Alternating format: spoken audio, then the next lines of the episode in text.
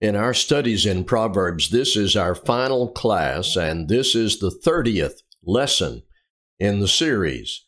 We are in chapter 31, Proverbs chapter 31, verses 10 through 31. We'll cover these verses. I'll have a brief wrap up of our studies in Proverbs, and then I'll have an announcement about what's ahead. So have your Bible open to Proverbs 31, verses 10 through 31. It may be this is one of the most familiar passages in Proverbs.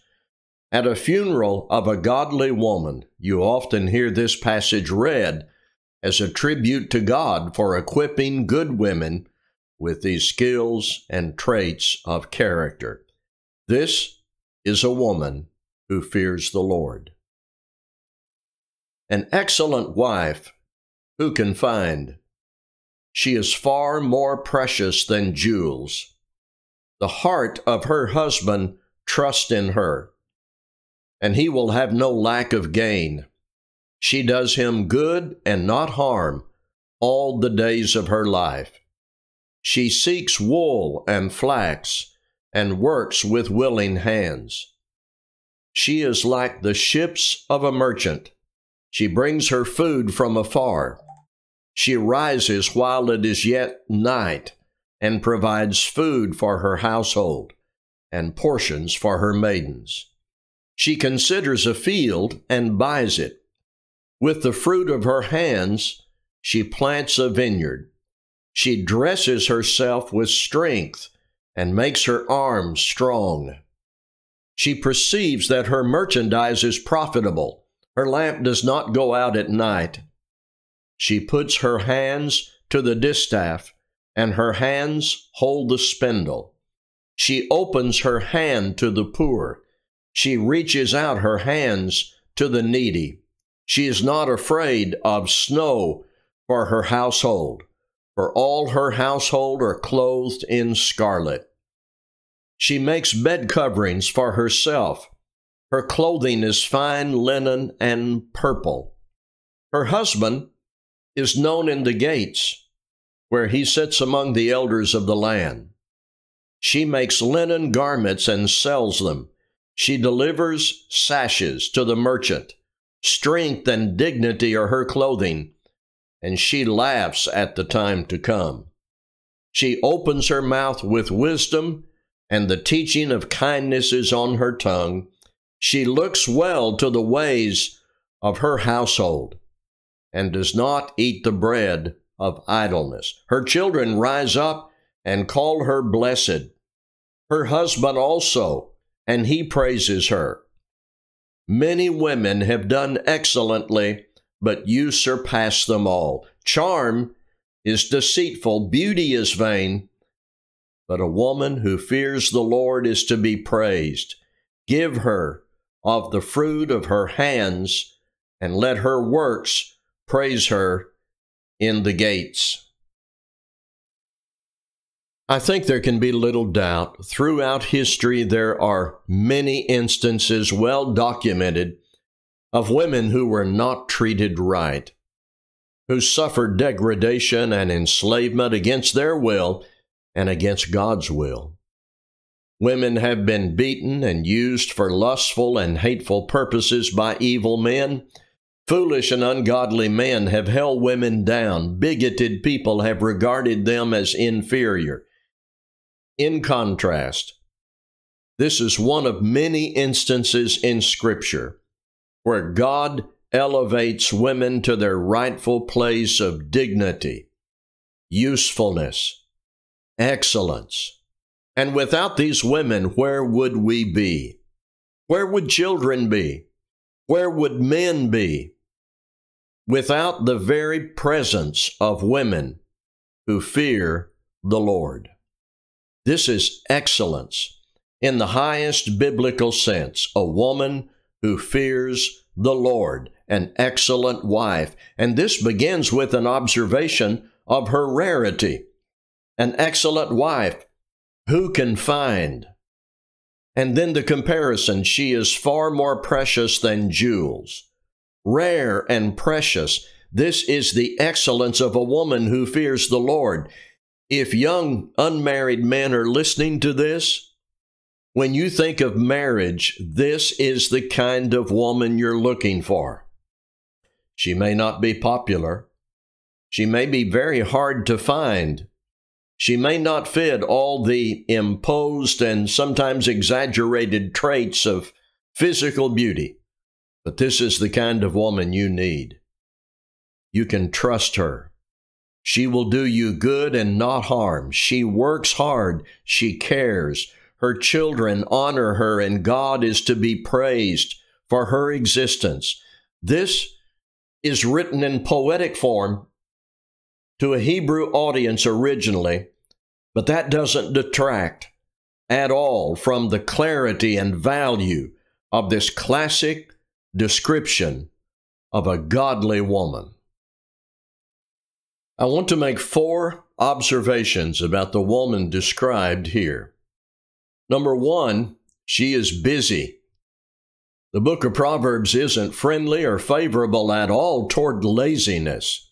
We've read and studied several passages from this book with vivid descriptions of laziness, condemned in very strong terms. Well, this woman exhibits the opposite industry, long hours, hard work, yet without neglecting people. In fact, serving people and keeping herself occupied and happy. In marriages where one spouse just sits around, conflict is quick to arise.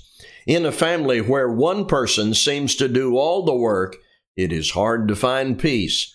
This godly woman is busy, hardworking, long hours, but excellent results. True virtue will always include hard work.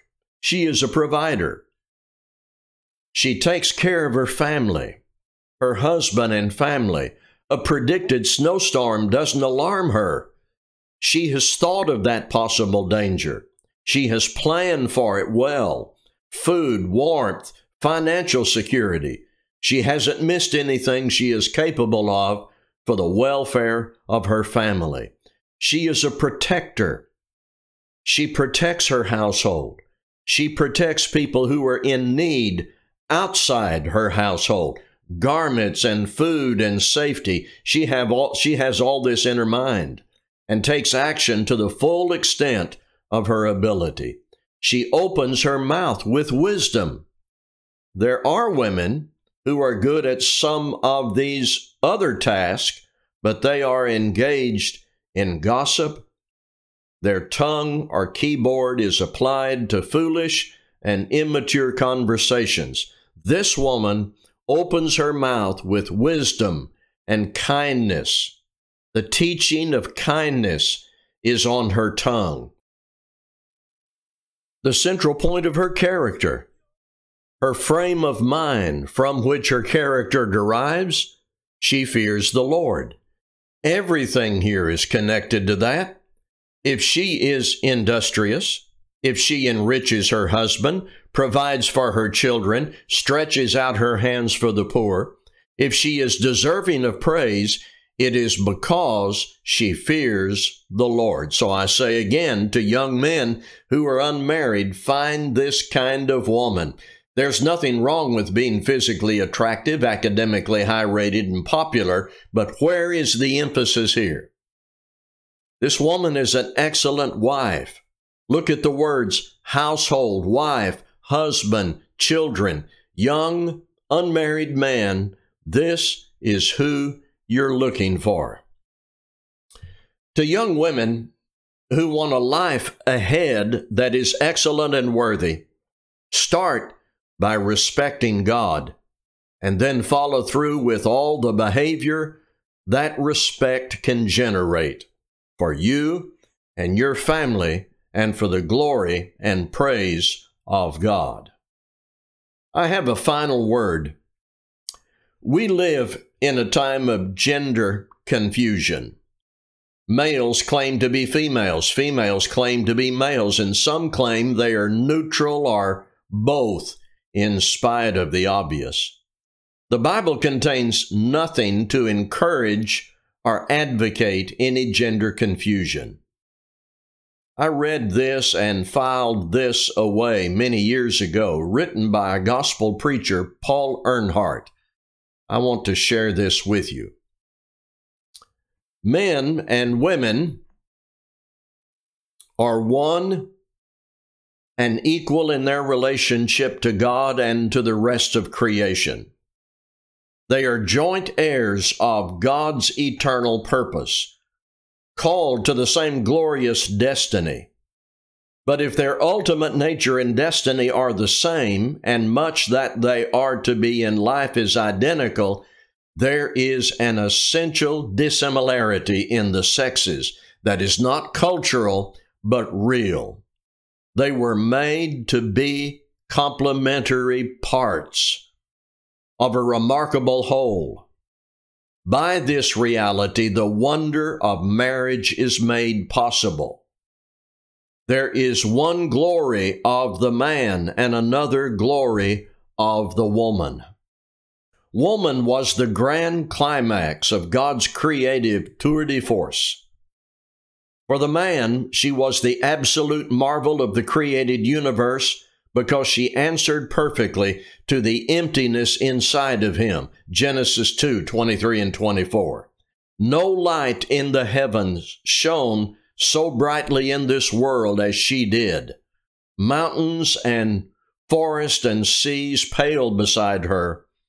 The woman was made for the man to be his helper and companion in the great adventure to which God had called both of them. She was to be the crown of her husband's head. Proverbs 12 and verse 4. Well written indeed by Paul Earnhart.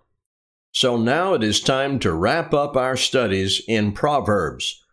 We've been looking at what might be called God's text messages. I picked up that phrase from Mike Wilson's book on Proverbs.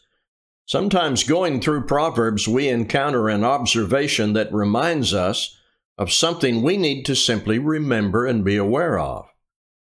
There are pointed warnings, clever images of foolish behavior, prohibitions, encouragements to pause and ponder before we react, descriptions of good men and bad men, good women and bad women all of this based on an attitude that ought to carry us through life the fear of the Lord.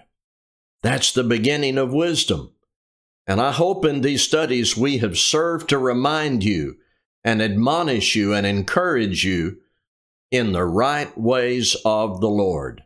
My next step in Bible study will be in Philippians. I hope you'll be with me for that. Thank you for listening and for your encouraging comments.